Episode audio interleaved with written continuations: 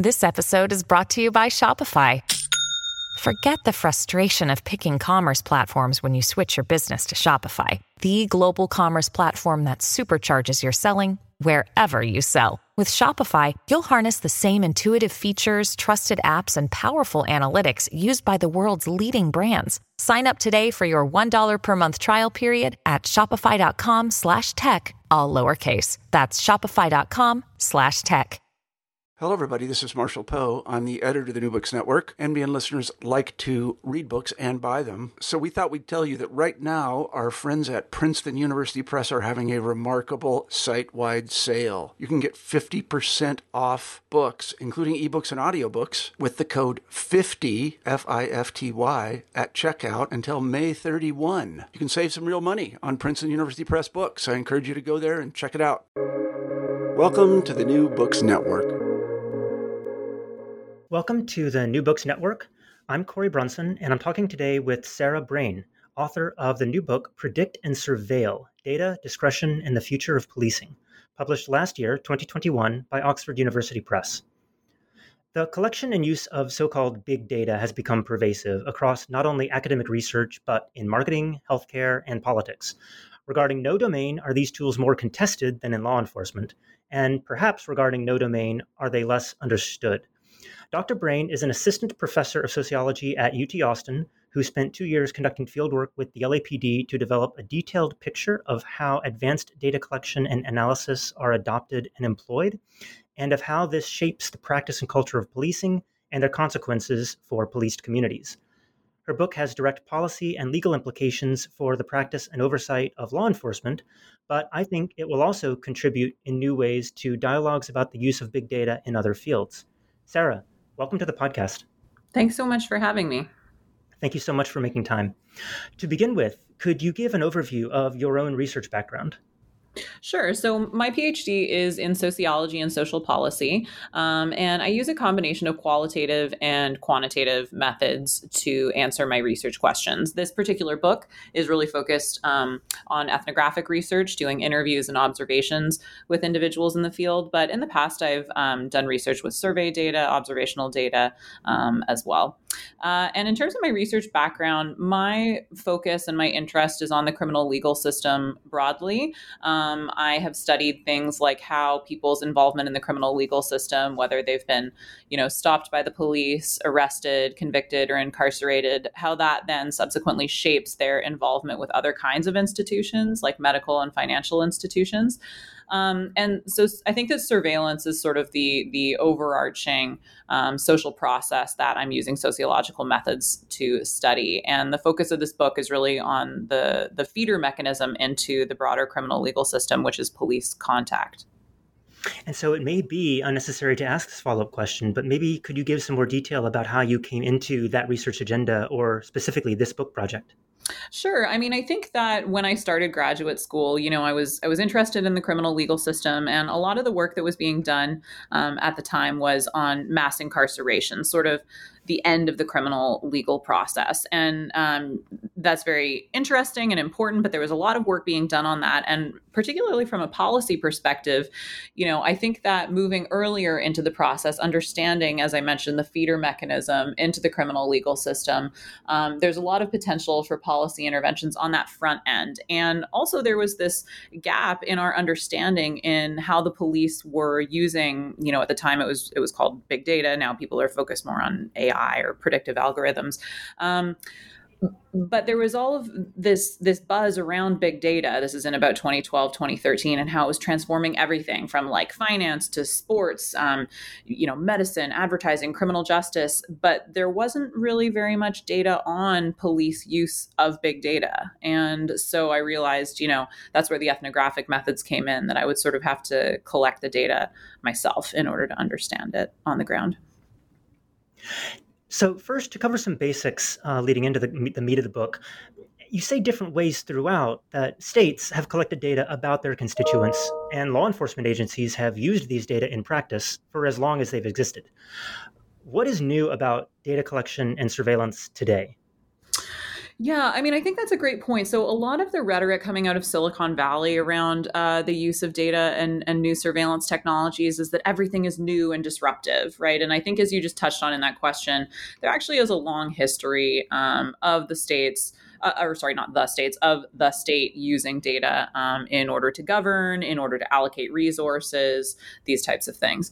But I think that a couple of the things that are new um, the first is the growing role of the private sector in public surveillance. So, you know, increasingly the state or police departments are relying on private companies, private tech companies, for example, to design the analytic platforms that they use to analyze data, or they are purchasing privately collected data rather than collecting the data themselves. So I think the, the privatization is one key component of it. And um, also, I think a, an important dynamic um, at play now is the speed of data analytics today. That a lot of these um, data collection sensors are collecting data in real time, just about just as we go about our everyday lives. We're leaving these growing digital trails um, in our wake. You know, we leave cell phone traces, um, traces of internet usage, even driving your car on on on roads. There are cameras everywhere picking up your vehicle, and so this passive sort of data shedding that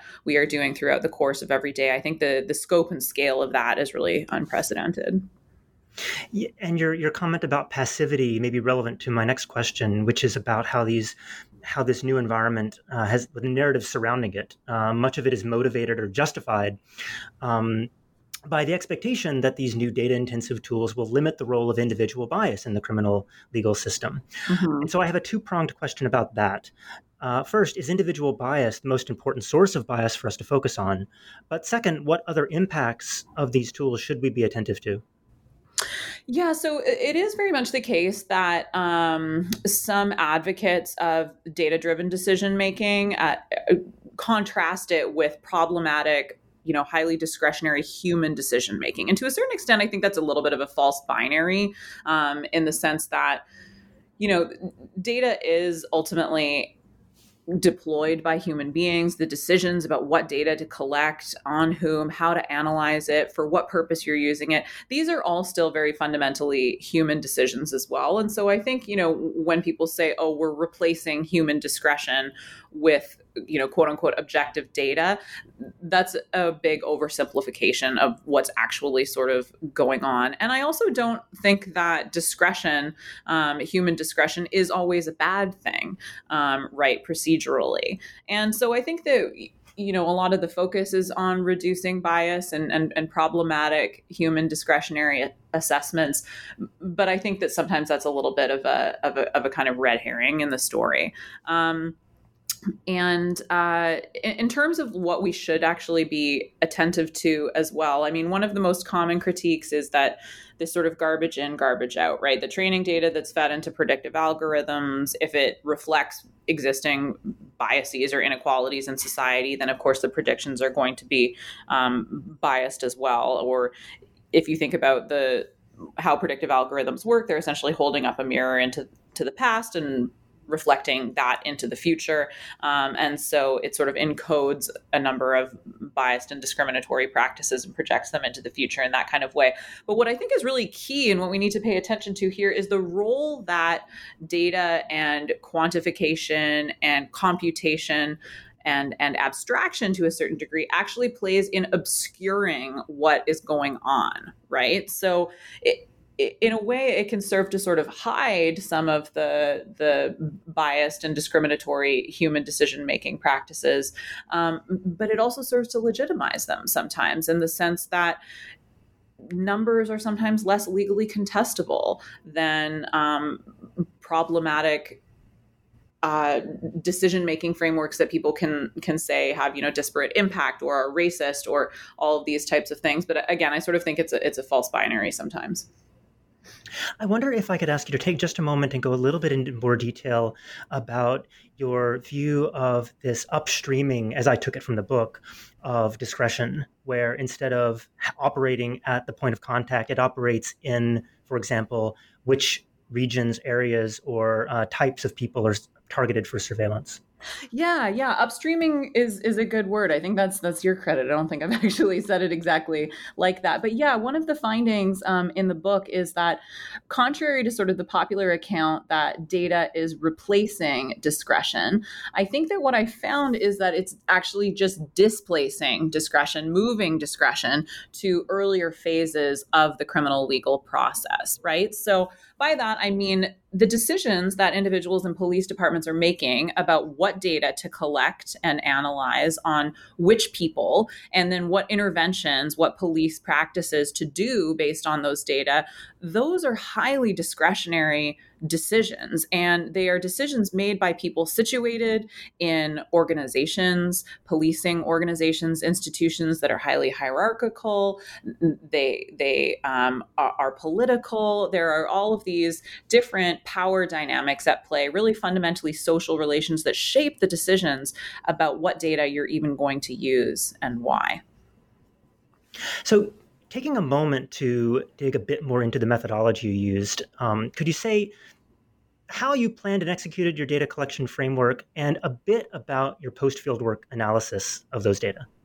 Sure. So, um, as I mentioned a few minutes ago, I when I decided I wanted to study police use of big data, um, I realized that I, w- I would really have to go and collect some of the data myself, and um, I decided to to study the LAPD, not because it's sort of a modal police department or a representative police department in any way. It's not, but rather because it's sort of on the front lines. It's one of the more technologically advanced police departments. And that's, you know, in part simply because it's it's the third largest law enforcement agency in the United States. It has a large budget. Um, but there are also specific factors to the LAPD as to why they were sort of earlier earlier adopters of some of these data driven decision making tools. So, for example, um, you know, the LAPD was under a federal consent decree wherein they needed to um, adopt data driven decision making practices in favor of some of the, the problematic practices that they were going to get sued over, essentially. Um, and so I picked the LAPD because it was sort of a leader in this field. Um, and I didn't have any pre-existing contacts in in LA or or in the LAPD. I'd actually never been to LA before until the first day that I conducted my field work there. Um, and so at the beginning, I was interested. I, I, was looking both to the LAPD, NYPD, and Chicago PD, and I was like, look, I'm just going to try and get access to all three um, and and as a researcher, as an ethnographer, depending on where I have the best access, I, I will sort of go with that. And it would be a, a, different different findings that I would have in each of the different police departments, but I think all of them would be interesting and important. Um, so once I had someone in the LAPD who was sort of like what I would call a data evangelist, somebody who is really optimistic about the potentials of big data to transform policing um, for the better, who was sort of open to speaking with me. I decided to just like move out to LA for six weeks to see what kind of access I got, you know, before I fully committed. Um, and and those six weeks you know there was a lot of like cold calling and awkward interviews and that type of thing. But i also realized you know there it was just such a rich field site where you know every ride along i would go on i would learn something new. Every interview would would yield another contact another interview. And so i just did what's called snowball sampling basically um, asking individuals to introduce me to other people based on the types of questions that i was asking and I was interested initially just in very descriptively understanding the landscape of police use of big data. How was sort of a technologically advanced law enforcement agency um, um, using data, and I one of the benefits of the ethnographic approach is I was able to be in the field for an extended period of time and so I was able to observe change over time right? I was able to look at divisions in Los Angeles that went from not using predictive policing algorithms to using predictive policing algorithms and and see and observe in real time how people sort of reacted to these changes um, and kind of map the changes and continuities in that way you touched in your answer on uh, the topic of my next question, which is a recurring theme of the book uh, the determinants of technology adoption. Historically, what factors have influenced when and how police departments have adopted these kinds of analytic tools?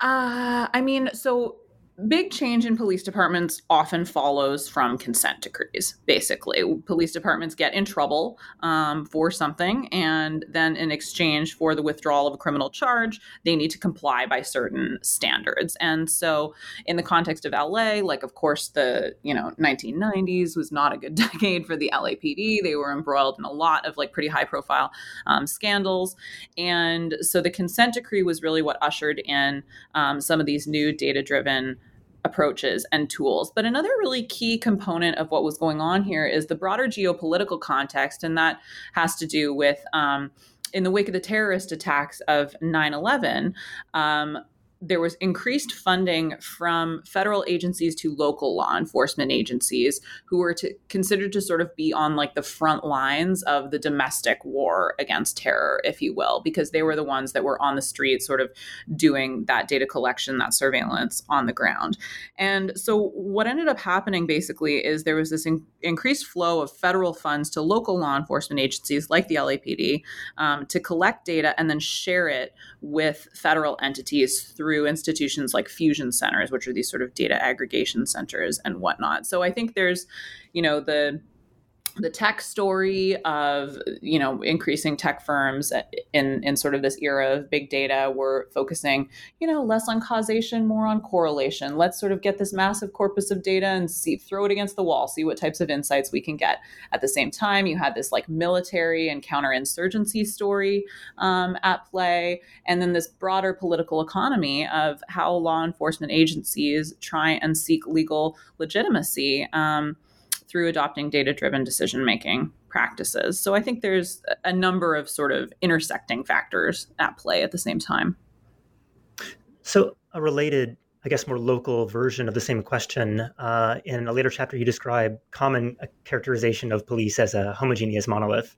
Mm. But you mm. point to great heterogeneity across departments and units with respect to the implementation of big data type tools. Uh, so, one question I have about this is why is it that police reactions to new technologies are understudied to begin with? Uh, but second, what accounts for the heterogeneity in their reactions to these tools and their uptake? Mm, yeah, yeah. The I mean, the heterogeneity or the variation within the police department, I must admit, was kind of a surprise to me. Um, I ex- I did not expect to find as much within department variation as I did at the beginning of this project. I, I, w- I thought, you know, oh, the LAPD has X policy, and therefore this is going to be how they do it in all the different area divisions. When instead, I found that actually, like the captains had a massive amount of discretion in determining what types of predictive tools they would use. So, for example, there was like a person based predictive policing strategy used in certain area divisions. And then when I asked a captain in another division, you know, have you considered using this person-based predictive policing strategy? He was like, "Oh no, that's a you know a civil liberties nightmare. I wouldn't touch it with a ten-foot pole." And so I thought that was really interesting, just that that degree of variation um, e- existed. And as a sociologist, I was you know very interested in sort of the organizational structure that that gave way to that. But for the first question of like why are police reactions to these tech, new technologies understudied? I mean the simplest explanation really i think is one of access. Um, police departments are notoriously difficult to access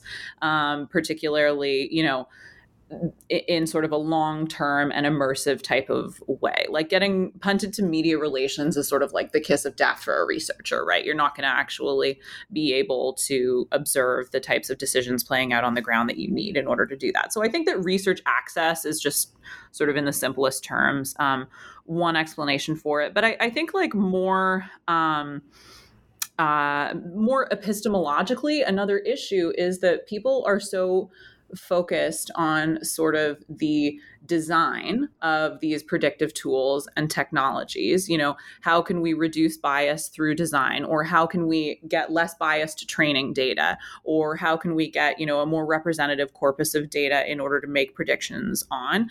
That they don't focus then on contexts of receptions. Like a, tool is only as in as good or as bad as its implementation is and so i think that there's been this focus um, on the front end of the process and not so much the implementation or the context of reception, how, how the human beings that are actually using these tools use it, um, that has sort of obscured some of our understanding of what's going on. Um, and in terms of the heterogeneity and uptake, like why certain divisions would use certain tools and others wouldn't, um, I mean, I think there's a number of reasons. Like the first one um, is just that there was resistance within the police department to some of these tools, and some people had more power to resist the tools than others. So this came up I, I, didn't initially intend to study resistance um, in this research project, but on my very first ride along, you know, we were responding to a call for service. Um, I, I, was with a sergeant at the time, and I, I watched him manually type into his in-car laptop that that we were code six at a particular address, meaning basically we had arrived at this address. And as I mentioned earlier, you know, like I picked the LAPD because they are so technologically advanced. And so I was sort of surprised that he was manually typing his location into the laptop. And so I asked him, you know, like, isn't there some automated mechanism for knowing where the distribution of vehicles are throughout the city.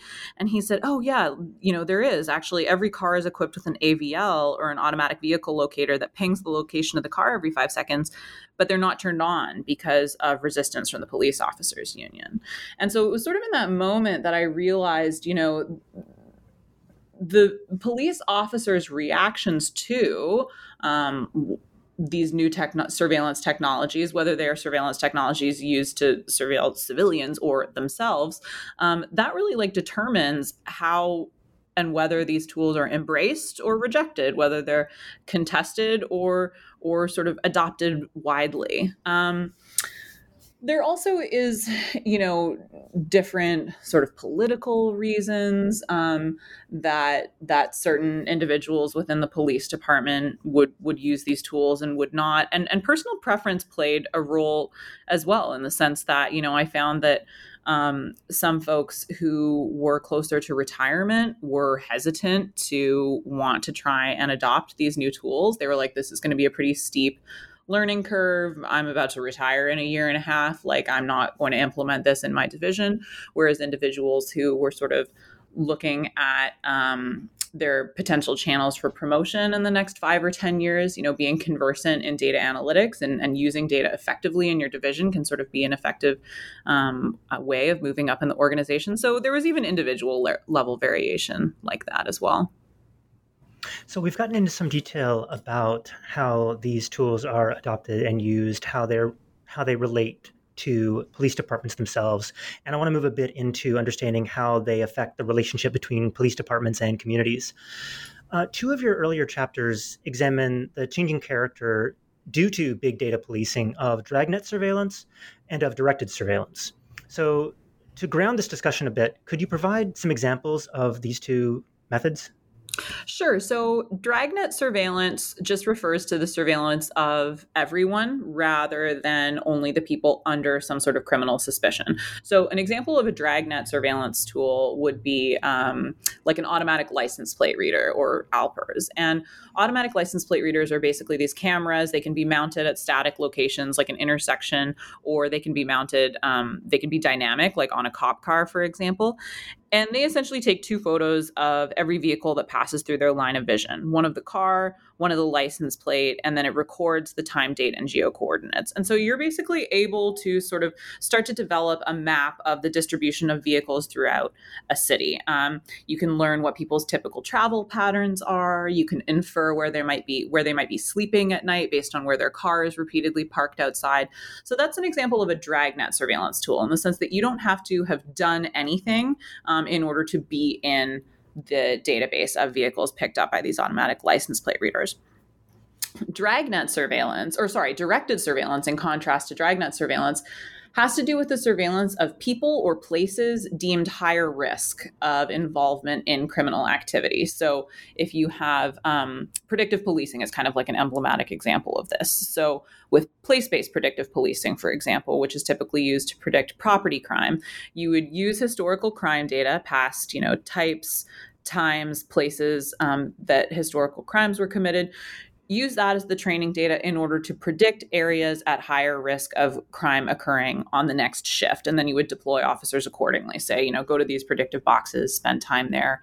You'll either maybe deter crime, displace crime, or intercept a crime in process. So that would be an example of directed surveillance. You can similarly have um, person based predictive policing for predicting violent crimes, say. So, the ideology or logic behind that being that if you have um, a small group of people disproportionately responsible for the majority of violent crime, if you're able to use predictive algorithms to identify those individuals and police them more heavily, then perhaps you can have um, a reductive effect on, on crime in that way. That's sort of like the underlying logic um, there.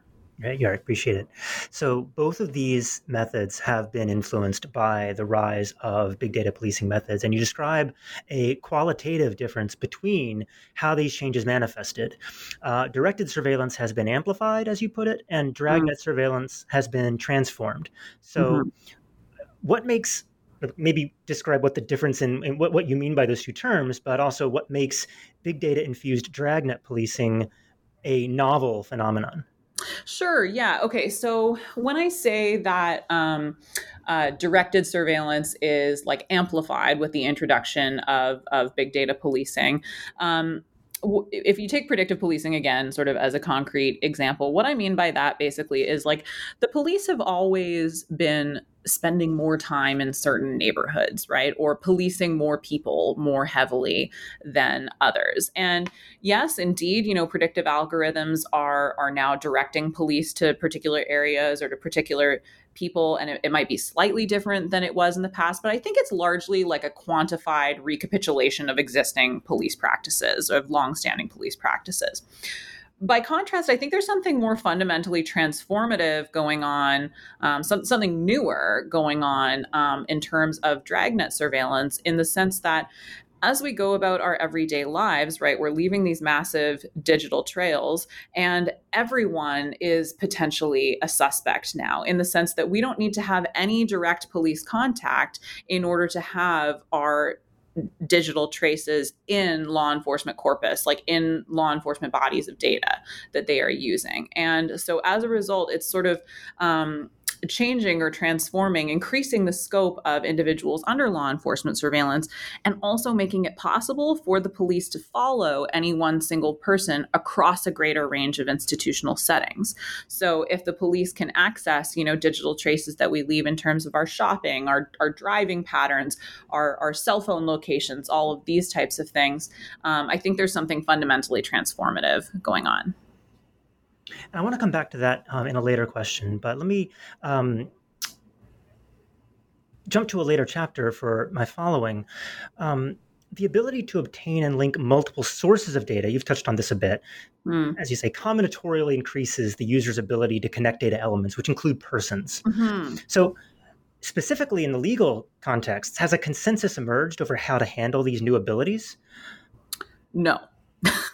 there is there is not legal consensus over and i mean i i will be watching um, supreme and lower court decisions on this with great interest over the next 10 or 20 years. There's sort of there's kind of a, a lag um, in terms of a lot of these new technologies are, are, are changing and emerging much faster than the legal and regulatory responses to these new tools. But um, no there is not a consensus. So and I think that part of that has to do with the fact that, you know, many of our laws and checks on police action and police or, or state, in the broadest sense, government intrusion into individuals' lives were created in sort of an analog world and are kind of anachronistic when we think about what some of these legal concepts mean today. So, like, even something as basic as a search, right?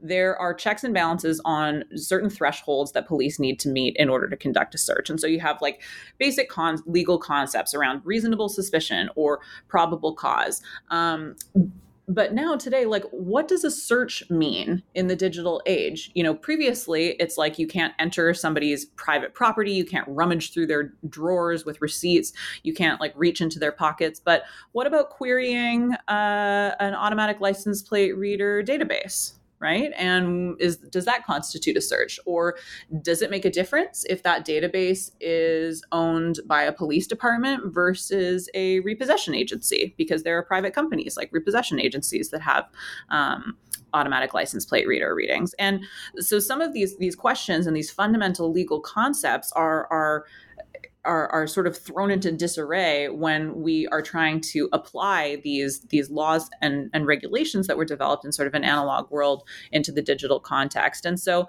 you know, there there are a number of different um, legal theories and approaches. Like you know, we have this idea of mosaic theory, where as you mentioned, having to do with like the the combination of different data points yields a level of insight into an individual's life, but no one data point is necessarily in violation of, um, of, of constitutional law in that kind of sense. But there definitely is no consensus of, of how to deal with these things.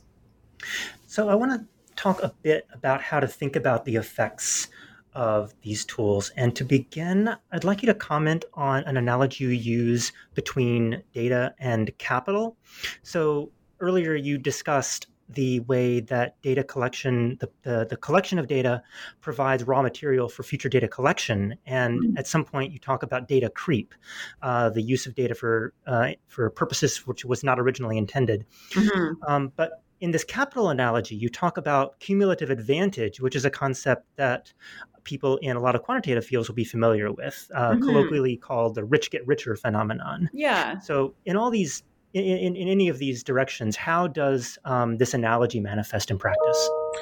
Yeah, I mean, so thinking of data as a form of capital, as I suggest in the book, is is sort of meant to to help move beyond this idea of data as um, sort of like some objective or unbiased or mechanical reflection of the world. You know, purely purely descriptive and and rather focus on how data is this valuable resource it's something that can be commodified um, used to make decisions to to create opportunities and constraints in individuals' lives, um, and and can be a good good or bad thing, right? In the context of cumulative advantage or disadvantage. So, you know, on the one hand, if you have your consumer data might give you like more targeted or specific ads, um, that type of thing. In the criminal legal contexts, it sort of only really works in one direction. And that generally is that the more data on you in terms of like the more times you're stopped by the police, um, the longer your arrest history, all of these types of things, that tends to lead to cumulative disadvantage. Where instead of it's like, oh, cumulative advantage, the rich get richer, it's basically leads to individuals that were already under pretty heavy police surveillance getting under more and more police surveillance and it creates essentially this like feedback loop wherein individuals um, with high point scores for example they because they have been stopped by the police multiple times they have prior arrests this type of thing the police are then told at the beginning of their shift go out and stop these individuals with high point scores then the police go out and stop these individuals. But one of the things that is inputted into de- determining their point scores is how many times they've been stopped by the police in the past. And so it leads basically to this like recursive loop um, that's very difficult to to sort of get out of. And again, you've anticipated uh, my next question, uh, which is this is one of several ways you describe in which data intensive policing can exacerbate social inequality or increase disparities in social and economic capital. Hmm are there other ways you want to speak to uh, to how this happens or how this could happen? Um, and also, are these effects intrinsic to the tools being adopted? Yeah, no, that's a that's a good question. So, in the predictive policing context, you know, I, I was just mentioning person-based predictive policing, but we can focus on place-based for a second, right? And so, if with place-based predictive policing, you know, it's the historical crime data that's used as the training data to feed into the predictive policing algorithm, and then it identifies in the LA context, basically it was these like 500 square foot boxes where crime is likely to occur in the future. And the patrol officers are told at the beginning of their shift, you know, go check in on these predictive boxes, spend some time there, and we'll measure your what's called dosage in these neighborhoods. Okay, fine.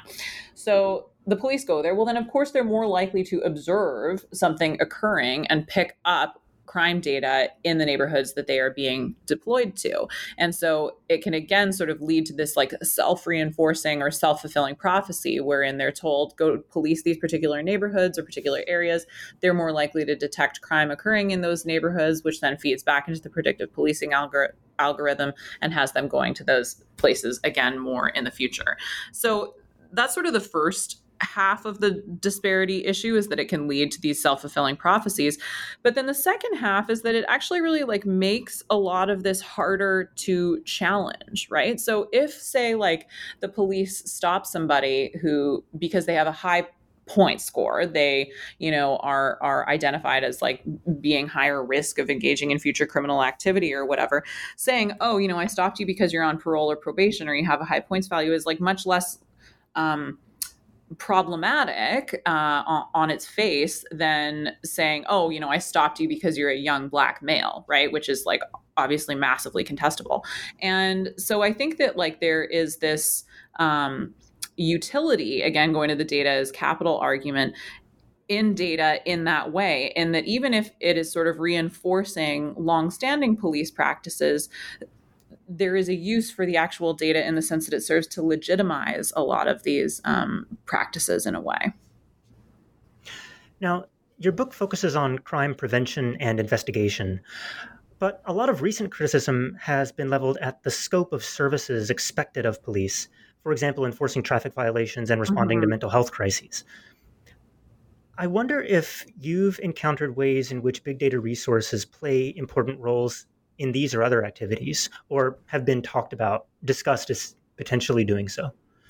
Yeah, yeah, that's that's a very interesting question. So, you know, one of the things that I really noticed when I was going on ride alongs was how like depressing and sad a lot of this was. Like the types of reasons that um, police would be responding to calls for service. So, you know, a lot of domestic disputes or individuals, as you mentioned, having mental health crises or, um, um, you know people being suicidal and, and calling the police or or having a drug overdose or something like that and i think that like one of the the issues at play here is that the police are sort of the default responder to so many um, quote unquote problems in American society. And part of that has to do with the fact that we have like quite an anemic welfare state compared to other advanced industrialized nations. And so one thing from a policy perspective that I think that we should consider is, you know, police have sort of narrowly if, you know, if all you have is a hammer, everything looks like a nail. Police have been sort of narrowly focusing on on crime and deterrence and surveillance in this type of way. And how can we how can how can police leverage data more effectively in order to respond to these these kinds of issues? But I think that, you know, normatively, we should be thinking more broadly about how can we use prediction and data in order to actually reallocate resources not just within police departments, but away from police departments and towards not more less punitive, more community-based, sort of empathetic type interventions um, that that are probably going to be more, or that may be more effective than the police um, at responding to some of these very depressing and and sad situations. I want to possibly come back to that in a couple of questions, um, and now to kind of take an overview of the book, you redefine early on big data, not in terms of its technical dimensions, as is commonly done in quantitative circles, the, the four or three or five Vs, uh, depending mm-hmm. on whom you read, but as a certain kind of data environment, uh, which I take to be your first move in the case for understanding big data as social. Why is this important? Yeah, man, I so I don't even know what the fifth V is. I've definitely heard of the three V's. I didn't know there was five V's now. But but yeah, so I think you know some sometimes it's like volume, velocity, variety, this type of thing. And when I say that you know big data is a data environment, I think that what I'm trying to get at there is that it's less about the nature and the structure of the data itself that is what is really um, consequential for reshaping social relations in the digital age. Instead, it is this like broader environment in which you have different, often competing organizations all trying to collect their own data, analyze their own data, leverage their own data, make decisions using these different sources of data, and then sharing data with one another, sometimes blocking data sharing between one another. That there's this broader sort of political, economic, social environment in which data is this commodity that is highly consequential for individual and group outcomes and so i think that's sort of what i'm trying to get at with the with the big data environment being what we should sort of um, be paying attention to when understanding sort of like the digital field that we exist in nowadays and a very related question i think you say late in the book that the law we've talked a, bit, a little bit earlier about uh, the legal understanding or implications, uh, is insufficiently sociological uh, in this in this setting. So it's a point I think it would be important to explain. So could you? Yeah, I mean, so a lot of um, checks on police power, as I mentioned before, are like at, at, one point in time. So they have to do either with um, uh, controls on the point of data collection or controls on one police civilian encounter. But rather, what a lot of big data policing looks like now is sort of these ongoing decisions that are made about people's so called data doubles or their digital doubles. These, like, these um, constructions of us, all of these different data points about us that the police are in an ongoing fashion making decisions about who to police, where to police, what to do, who to stop, who to collect data on, all of these types of things. And so I think that, um, you know, it, it's, when I say the law is insufficiently sociological, I think the law does not is not structured in such a way that it can account for like the so-called life course of data, right? It's just these one point in time controls on police civilian interactions. Is a police officer allowed to conduct a search at this point in time? Does a police officer meet the threshold of being able to arrest someone in this context? Instead, surveillance is much more programmatic and ongoing and suspicionless um, in the digital age. Would atomized be a fair characterization uh, in addition to the, the terms you've used? Yes, that sorry that surveillance. You are saying surveillance is atomized in the digital age, or it's not. Uh, in so both the police practice of surveillance, but also the the way in which it's handled legally seems. Yes, um, exactly. Yes, the way okay. it's handled legally is atomized. Yes, correct. As opposed to in the sociological context, where connections or relations are the most important thing. Yes, yes, okay. I would agree with that take. Thank you. So I actually see an analogous point to be made about mathematics and related fields, and I think we have something to learn from your observations about law. So I wanted to ask, or give you a chance to say, what should mathematics professionals or other quantitative professionals be remembering or imagining as they or we conduct work that has social consequences, including the use of data intensive policing?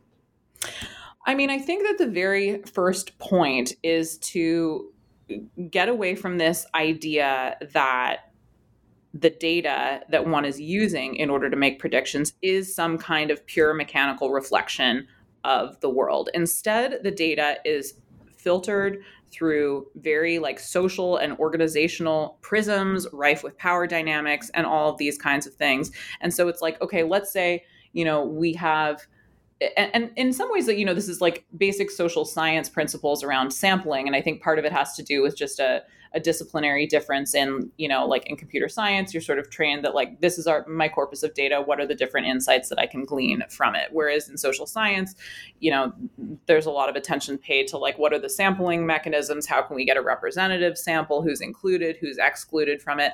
And so i think that like the first thing to sort of recognize is what is what are these data actually a reflection of?